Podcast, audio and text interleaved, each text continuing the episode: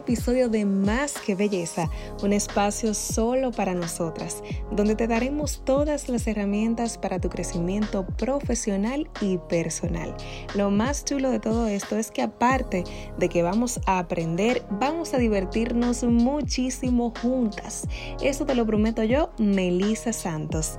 En este primer episodio tenemos una gran invitada, una gran profesional, pero también una gran amiga mía decidí que una amiga fuera nuestra primera invitada en Más que Belleza, el podcast, porque yo dije, si pasara algo, si el audio no funciona, si la luz, por ejemplo, para nuestro video de IGTV o YouTube no luce muy bien en nosotras, pues con ella yo tendría toda la confianza de decirle, ¿sabes qué? Hay que grabar de nuevo porque aquello que hicimos fue un tollo. Pero ya te digo quién es, comunicadora, actriz, ex reina de belleza, actualmente directora del certamen Miss Coral República Dominicana, trabaja para Grupo de Medios Telemicro. La consigues en sábado extraordinario, cada sábado a las 12 del mediodía. Con nosotros estará hablando sobre el poder de soñar. Sí, el poder de soñar. Paloma Almonte.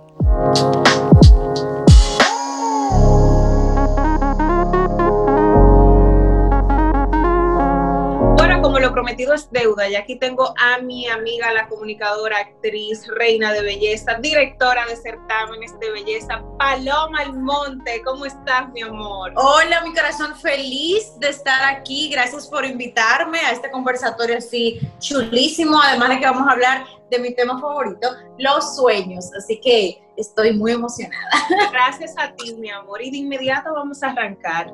Vamos a definir quién es Paloma Almonte, que tú me definas eso.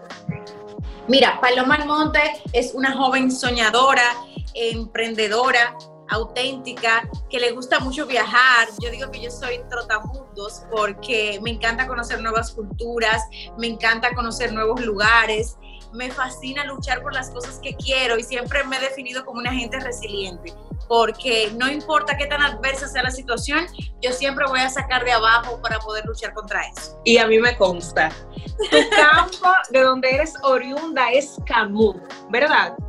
Camus. Soy de un campito de Puerto Plata. que se llama Camus. Así es.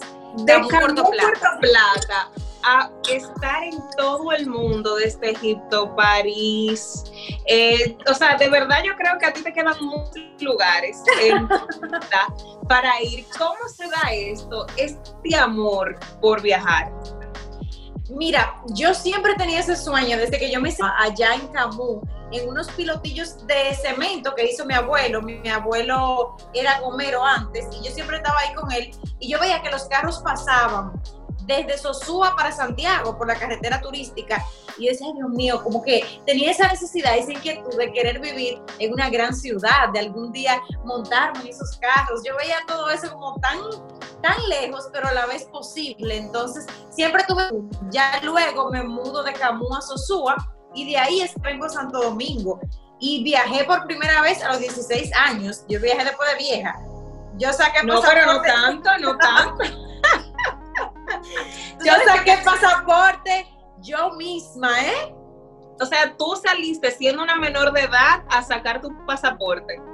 O sea, fui con mi mamá, pero yo fui quien dijo, bueno, quiero viajar, quiero hacer cosas diferentes. Y la única forma de yo poder hacerlo era a través de concursos de belleza, porque tú sabes que viajar es muy costoso. Entonces, ¿cómo sales tú a viajar, a conocer el mundo sin tener dinero? Pero con los concursos de belleza, tú te ibas a un país la agencia te gestionaba el visado, tenía un patrocinador para el pasaje, te pagaban el hotel, y se cubría todo eso.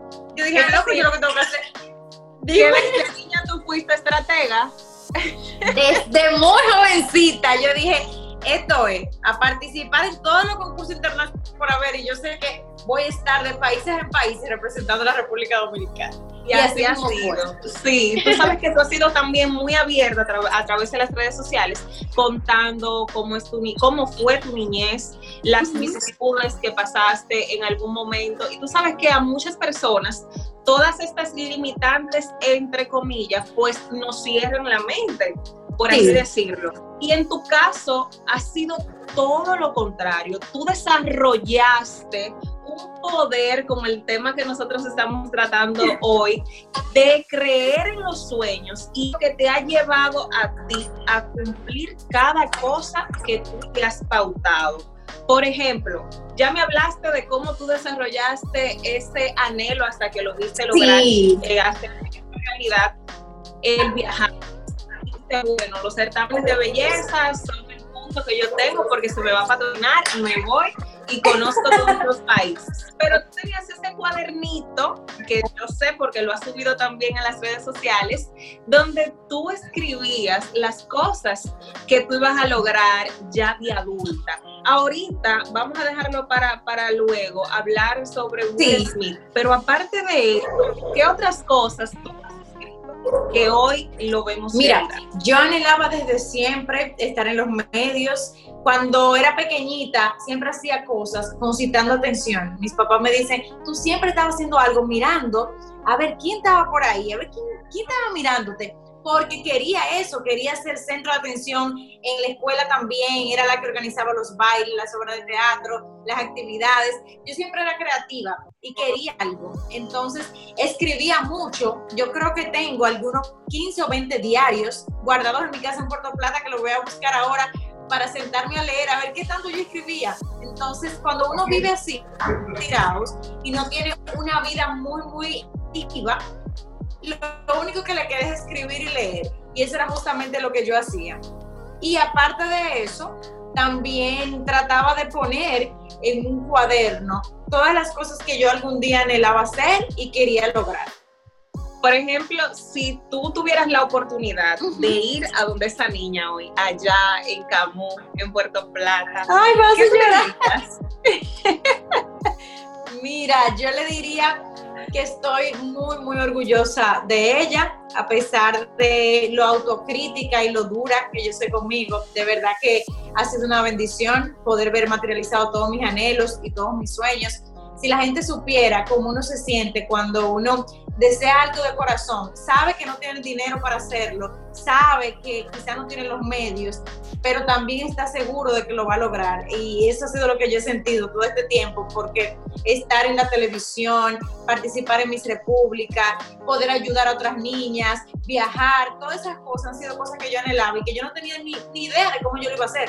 Te hablo de que yo vivía en una casa de tabla en un campo que no hubo luz hasta que yo tenía 6, 7 años de edad, que había mucha precariedad y que tú me digas a mí ahora, no, mira, tú vas a ir a Egipto o tú vas a conocer a Will Smith o tú te vas a codear con gente de una industria y tú dices, es algo increíble. Yo todavía no lo creo. Hay cosas que yo no las proceso, pero yo digo, sí, te tocó, te tocó, pero también yo he trabajado y me he preparado para eso he dado el 100% en cada cosa que hago. ¿Tú crees que esa capacidad de creer en tus sueños, tú naces con ella o tú la vas desarrollando? Ambas cosas. Mi mamá es un retrato vivo, o yo soy el retrato vivo de, de mi mamá, que está en España ahora mismo es una mujer súper emprendedora, es una mujer muy hecha muy luchadora, tanto así que mi casa se comía con mantel blanco en un campo. Entonces, ¿cómo tú vas a poner un mantel blanco en un campo? Pero obviamente mi mamá tenía otra mentalidad porque ella se fue a vivir allá cuando se casaron, pero ella vivía aquí, en Santo Domingo, y había tenido otra crianza y es una persona que cuando quiere una cosa trabaja por eso, tiene las mismas cualidades que yo. Entonces yo creo que yo nací con muchas cosas de su personalidad, pero hay otras que la he ido perfilando y desarrollando con el tiempo y el ejercicio. Tú sabes que sí, cuando uno sueña, como bien lo acabas de decir, también hay que ir luchando, hay que prepararse. Son muchos los retos que uno se va encontrando en el camino de cumplir con esa meta. ¿Qué tan difícil fue salir de un campo y llegar a la capital con la maletita llena de años, pero a lo mejor sin un peso en la cuenta, sin un papá o una mamá que tú dijeras, bueno, Paloma, la hija del locutor o la hija de Plana, ¿me entiendes? ¿Qué tan difícil fue llegar de esa forma a Santo Domingo? Mira, volver a ver a mi mamá cuando yo tenía 14 años fue lo mejor que me ha pasado en me la mandó. Yo oraba noches a Dios mío, algún día cuando yo sea grande la voy a buscar. pero para las cosas que yo quería lograr sin ella no iban a ser posibles. Primero, porque mi papá no tiene esa mentalidad. Mi papá es un hombre sedentario, con mentalidad de campo. Él resuelve con, con, lo básico. Y yo tengo mucha, mucha hambre de crecer, muchos sueños, mucha energía. Entonces, cuando mi mamá llega a mi vida otra vez, yo que le vamos a, hacer un paréntesis. Tu mamá sale del país a trabajar, tú te quedas con tu papá, ¿cierto? Sí, yo crecí con mi papá, me separé de mi mamá, duré siete años sin verla, sin alguna noticia de ella, sin saber dónde estaba. Fueron siete años difíciles porque cuando tú tienes siete años y tú dejas de ver a tu mamá de golpe sin saber dónde está, si está viva, si está muerta, es algo que te trabaja mucho, es algo que tú tienes que vivir con esa incertidumbre todos los días. Y cuando yo logré ver a mi mamá de nuevo, yo creo que es una de las cosas más que me ha sucedido. Yo de verdad. ¿Cómo te sentías tú en ese momento, Palio, cuando tú te reencuentras con tu madre? Y mira qué bonito tú lo dices, que te reencuentras en esto que la necesitabas. la necesitaba mucho porque yo estaba creciendo. Mi papá me orientaba en lo que podía, pero no siempre los hombres tienen quizá las palabras correctas para guiarte en una etapa tan delicada. Y cuando yo vi a mi mamá de nuevo, fue como un ángel que, que bajó del cielo, porque eh, nosotros teníamos muchas situaciones económicas, mi papá era chofer de carro público, ponchaba para mantenernos a mi papá y a mí, y mi mamá llegó con tantas cosas, ropa, juguetes, de todo, como, como que llegó Santa Claus. Yo dije, Dios mío, pero por fin. Y ella, que tiene la misma personalidad mía, entonces empezó a apoyarme en lo que yo quería y me inscribió en clases de modelaje, clases de locución, empezó a apoyarme, clases de francés, porque ya ya tenía otro estatus y sí podía ayudarme. Entonces, ahí es que yo vengo a Santo Domingo con el apoyo de ella y ella es que me, que me empuja para yo hacer todas esas cosas que he podido hacer. ¿Cuántas puertas se te cerraron antes de que se abriera la primera? Un millón. un millón de, de puertas porque la gente no cree en ti.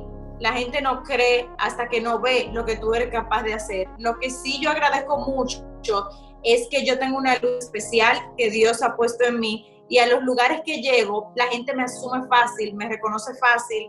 Cuando, por ejemplo, yo participé con Nereida Bravo, Nereida me asumió, me ayudaba, veía que yo tenía esa necesidad de crecer, de aprender. Entonces, como que todo Dios me lo ha ido poniendo en el camino, me ha puesto a las personas correctas y he sabido aprovechar esas oportunidades. Pero que no, me han dicho un millón de veces, y yo veo eso como un escalón y como un ir a tocar la, la próxima puerta. De niña soñabas estar en la comunicación social, aunque precisamente esa no fue tu primera carrera. ¿Por qué?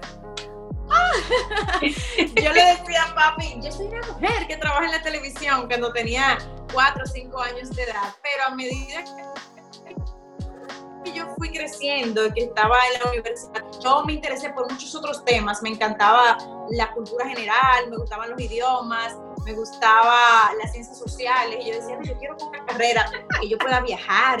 Y yo tenía en mi cabeza que los embajadores los mandan por todos los países a trabajar. Y yo decía, Tú dijiste ahí. ¿eh? Embajadora, porque yo, esta es mi carrera, como una cosa como de clase, como que todo encajaba. Y el perfil mío siempre fue para eso y la comunicación yo sentía que no me retaba tanto, era algo que me salía como muy natural. y yo no sé si a ti te pasó, no sé si te pasó igual, pero uno que viene con una familia, esos recursos, por así decirlo, te dicen, esta no es una carrera, ¿cómo tú vas a estudiar comunicación social? Me imagino que te pasaba algo similar también. La gente del entorno sí, pero mi familia no. Mi papá siempre dice que desde pequeñito uno dice lo que va a hacer.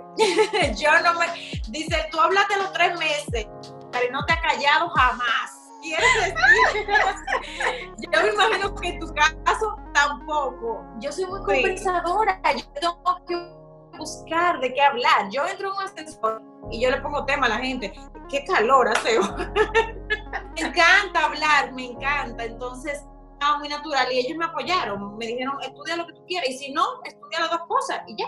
Entonces, cuando tú decides estudiar esa carrera, la terminas y luego de que terminas, eh, ¿cómo te llega el decir, bueno, ya sí voy a tocar una puerta de televisión, a ver qué, a ver qué pasa? Yo estudié diplomacia en relaciones internacionales tuve que terminar la carrera en tres años y medio porque no había, no había money y, a mí Te entiendo, amiga.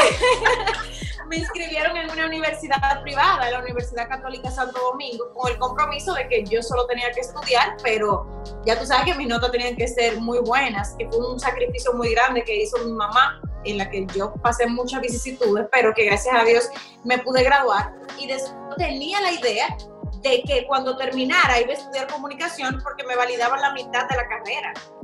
Si tenía las notas sobre 85, me validaban la mitad y en dos años hacía la otra. Pero como no había money, no pude hacerla inmediatamente cuando terminé la carrera, sino que ya después que terminé, me inscribí en el Miss República Dominicana, utilizando forma para que la gente me conociera.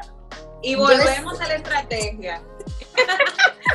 es que era la única forma, porque yo no tenía, todavía no lo tengo, yo no tengo un enganche, yo no tengo una persona influyente que nunca me haya dicho, mira, te van a llamar de tal sitio porque yo te Quisiera algún día y te juro que el día que me toque no me voy a sentir culpable, pero no me ha tocado nunca.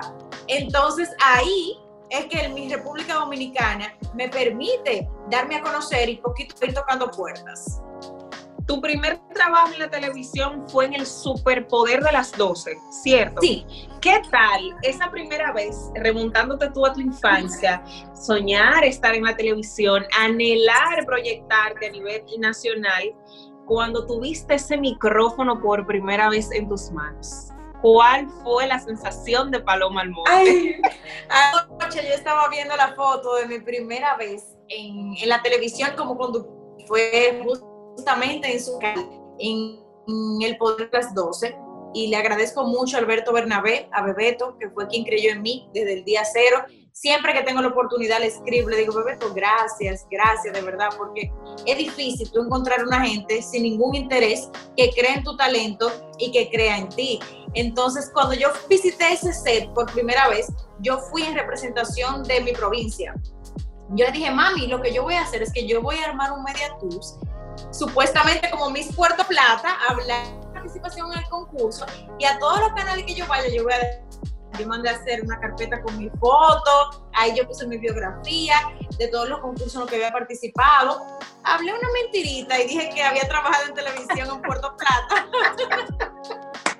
que a lo mejor hoy se están enterando. A lo mejor hoy se están enterando, Bebeto, perdón pero tenía que hacerlo para que ellos sintieran que ya yo tenía algo de experiencia, porque la gente no cree en los demás cuando no tienen una experiencia. Entonces, ese día que yo fui ahí, Carolyn me entrevistó y justamente ella me dice, pero tú sí hablas bonito, tú nunca has pensado en entrar a los medios de comunicación. Yo le dije, bueno, yo estoy tocando puertas, estoy buscando oportunidad, todavía no se ha dado, pero espero que sea así. Cuando iba saliendo, le dije a mi mamá, yo voy a trabajar en este canal.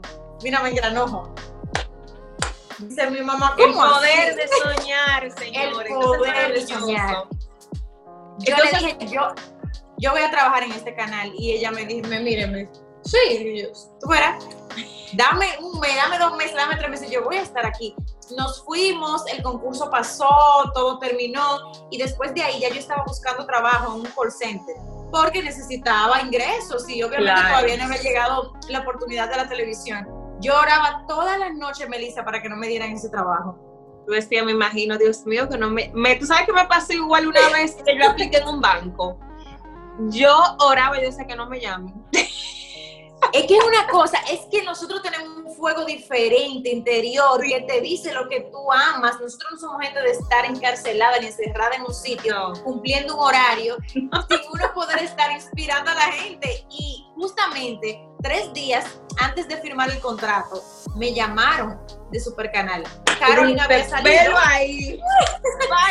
Carolina se fue, hizo una pausa en su carrera, el programa se quedó sin presentadora, no estaba en su mejor momento. Bueno, pero la muchachita esa de Puerto Plata que vino el día, ella como que se desenvuelve. Vamos a llamarla mientras tanto.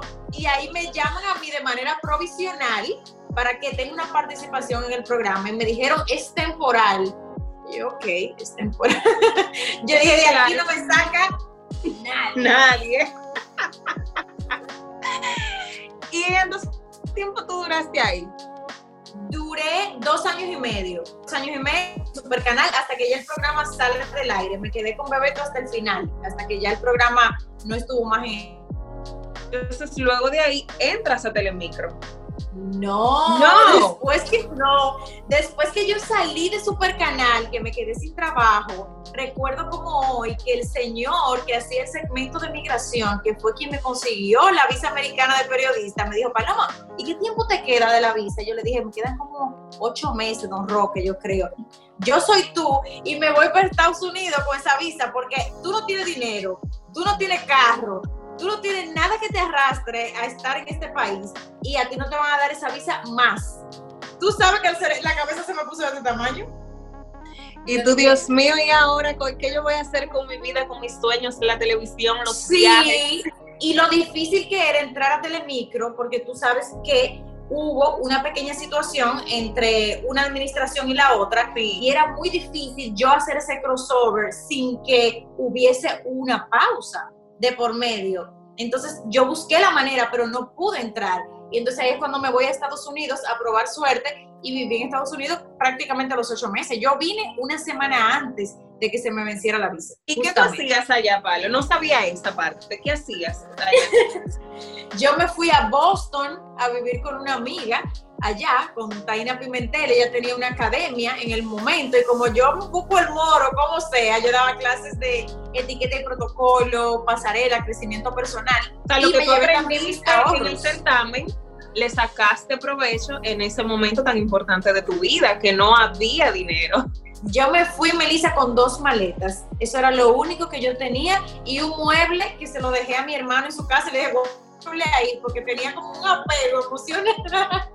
Le dije, guárdame ese mueble por si algún día yo vuelvo. Y me fui y toqué puertas, conseguí trabajo en Michael Kors allá, no pude hacerlo porque el tipo de visado que tenía no me lo permitía, pero yo llegué hoy, al otro día yo conseguí un trabajo. Es decir, que fue de una vez accionando, no te quedaste de una vez. Me imagino que sí, por lo menos en la parte emocional, estabas pasando por alguna situación muy difícil, muy difícil, porque cuando uno sale de su país a tratar de lograr un sueño y cuando tú no tienes a nadie más de tu familia en ese lugar, tú no tienes un seguro médico, tú no tienes nada seguro. Tú estás en el aire tratando de ver qué es lo que tú vas a conseguir y de verdad, si lo tuviera que hacer de nuevo, hago. Yo pasé todo el trabajo del mundo, pero estoy acostumbrada a pasar lucha y para mí eso no, no es algo que me amedrente. Después que yo pasé todo, fui a muchos ya, fui a Univision Boston y de verdad que siempre gustaba, pero tenía la limitante de que no tenía los documentos. Entonces el estatus migratorio me impidió entrar por completo. A Ahora, lo que no te impidió fue seguir desarrollando. Llegaste aquí, conseguiste un micro, que es la empresa más importante ahora en la República Dominicana y que todos soñamos en algún momento. Yo fui una que yo decía, yo si no es en Telemicro, o sea, yo en Telemicro es que voy a trabajar. Me imagino que en algún momento también te pasó eso por la mente, porque es un sueño, uno que viene de campo y, ve esta plataforma tan grande, la de Grupo de Medios Telemicro, y uno se imagina allí dentro. ¿Cómo logras tú ese espacio? Yo siempre soñé con trabajar en Telemicro, así mismo como la apuntas, lo mismo, lo mismo. Yo regreso de Estados Unidos y cuando que estoy peor que cuando me fui, porque entonces regresé, no tenía nada, ni siquiera tenía dónde vivir. Me quedé una temporada con mi hermano, en lo que me ubicaba un poquito, y ya después, un día, hablando con Dania, mi mejor amiga, digo yo, es que no sé, mana, ¿qué voy a hacer? Es que, es que no, no, encuentro, estoy como ofuscada, dice ella, relájate. Trata de pensar en alguien que alguna vez te haya dado una tarjeta cuando tú trabajabas en el 33 o alguien de Telemicro que tú conozcas, porque lo importante es que tú entres. Después que tú te adentro, tú haces lo que tú vayas a hacer y, te va moviendo, porque yo sé cómo tú eres. Desde que tú te pongas un pie ahí, todo va a empezar a fluir. Y me quedo así. Digo yo, Dios mío, ¿quién, quién, quién? Rubio Charlie. Rubio Charlie una vez me dio una tarjeta para que yo trabajara en su programa, pero en ese momento yo estaba en el 33. Lo, lo, la busco y lo llamo me dice, no, ese programa es tuyo, empieza el domingo si tú quieres. La oportunidad perfecta. Entré, duré cuatro domingos, porque yo iba, como que yo iba por Univisión. llegaba de punta en blanco, yo hacía mi presentación. Te imagino, yo le dije a, la creo, te Manita, yo le dije, me van a ver, te lo juro que me van a ver. Y dice Dania, sí, alguien me va a tener que ver porque yo estoy haciendo esto como que yo soy, soy la luna. Y así efectivamente, cuando vi a Ildefonso que bajó a hablar con Rubio Charlie el cuarto domingo, llamé a mi amiga y le dije, me vieron, mana, ya. Gracias. ¿Qué? Y gracias papá Dios después me llamaron. Me imagino, ahí entras al extremo, ya luego donde todos te vemos ahora en sábado extraordinario y algo que hay que hablar, el poder de soñar es tan grande, el poder de creer en tus sueños. De que Paloma, ¿cuántos años tenías tú cuando escribiste lo de Will? ¿Siete? No, trece cuando lo pegué en ese cuaderno tenía 13, pero mi obsesión, como yo le digo, con Will Smith es desde que yo tengo 7 años de edad, de la primera vez que yo lo vi. Imagínate tú, o sea, ser una niña y plasmar en un cuaderno que en algún momento de tu vida, que tú no sabes ni cómo, porque no tienes el dinero, no tienes nada que te diga a ti que eso va a ser, vas a conocer el amor platónico de tu vida, Will Smith. Porque una cosa es que tú te enamores de, un local, vamos a decir es más fácil, pero internacional, ¿y qué internacional?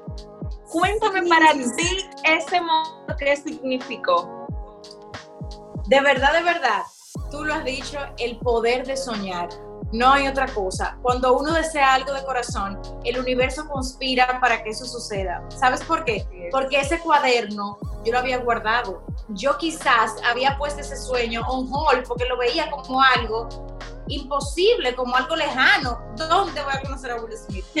¿Dónde me voy a encontrar con Will Smith? Y todavía yo esté en Los Ángeles, por ejemplo. Es, un anillo de seguridad demasiado grande, es muy difícil que yo me le pueda acercar. Sí. Un sábado por la noche, yo estoy aquí, salimos de una grabación que teníamos, mi amigo Moisés Salce y yo, y estamos en mi casa tomando un vino, y yo le digo, Moisés, te voy a enseñar todos los books que yo tengo cuando yo modelaba, un catálogo, que salí con Jerry Blanco, no sé qué. Buscando todo eso, me tropiezo con ese cuaderno. O sea, que tú no lo estabas buscando. Yo no lo estaba buscando. En un gabinete de, de libros que yo tengo ahí, ahí lo saqué.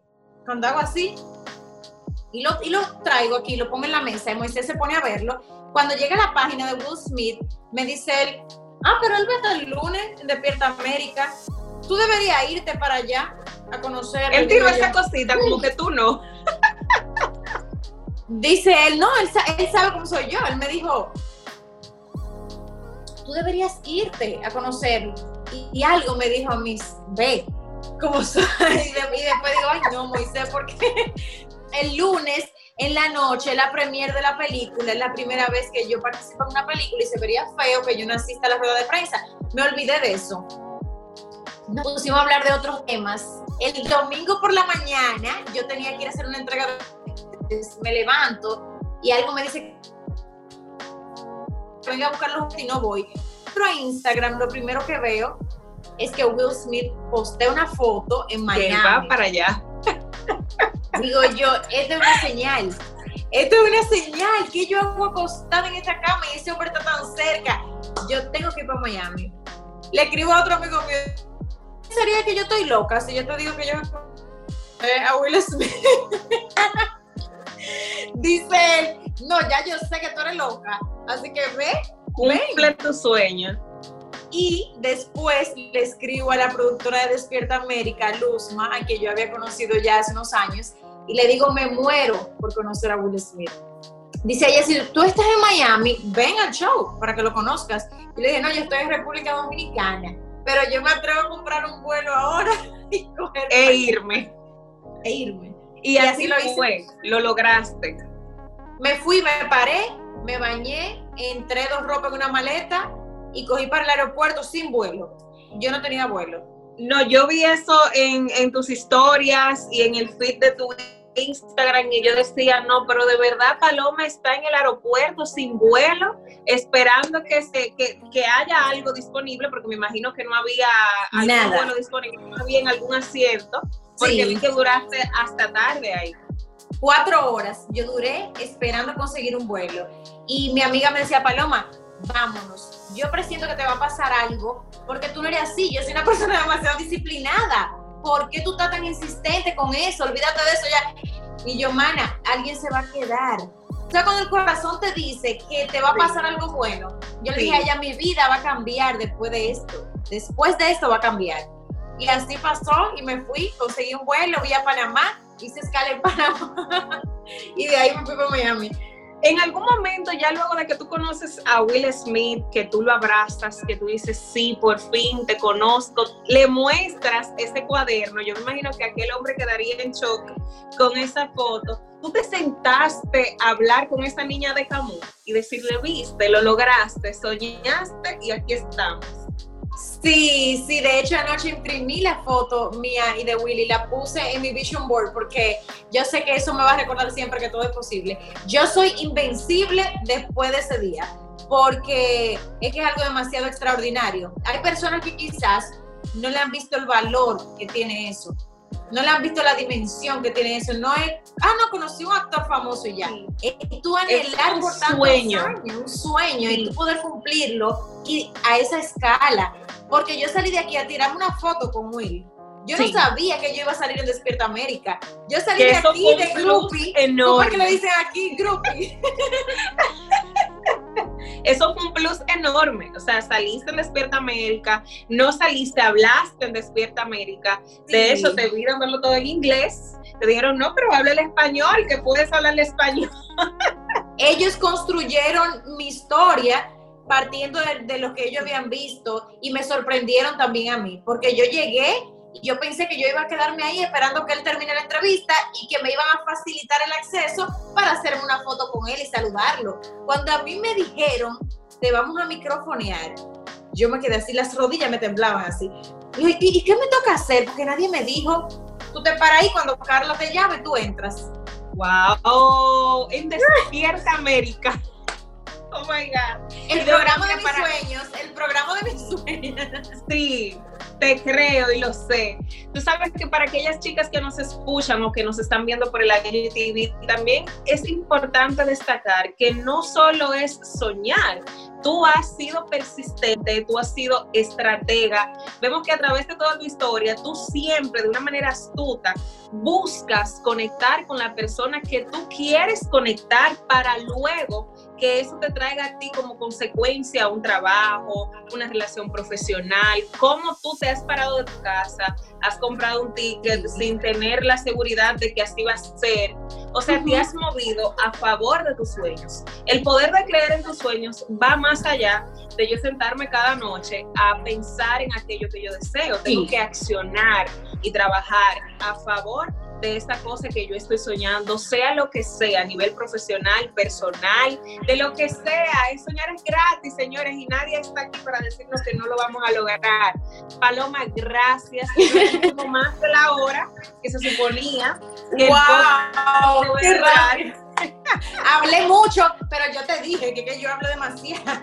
No, somos dos. Somos dos, agradecerte por ser mi primera invitada para este programa Más que Belleza, un espacio creado solo para nosotras, IGTV y Más que Belleza, el podcast. Todo, la, todo lo que estamos hablando aquí ahora mismo, yo quisiera que cada una de ustedes, de las chicas que nos ven y nos escuchan, lo interioricen, lo trabajen, lo desarrollen, que esta historia te inspire para salir de tu zona de confort y que en este momento de pandemia que estamos viviendo, en medio de esta crisis, pues también a partir de esta situación, de esta crisis, pues que salga algún proyecto, pues que salga de aquí algún movimiento a favor de ese sueño que lleva tanto tiempo en tu mente y corazón.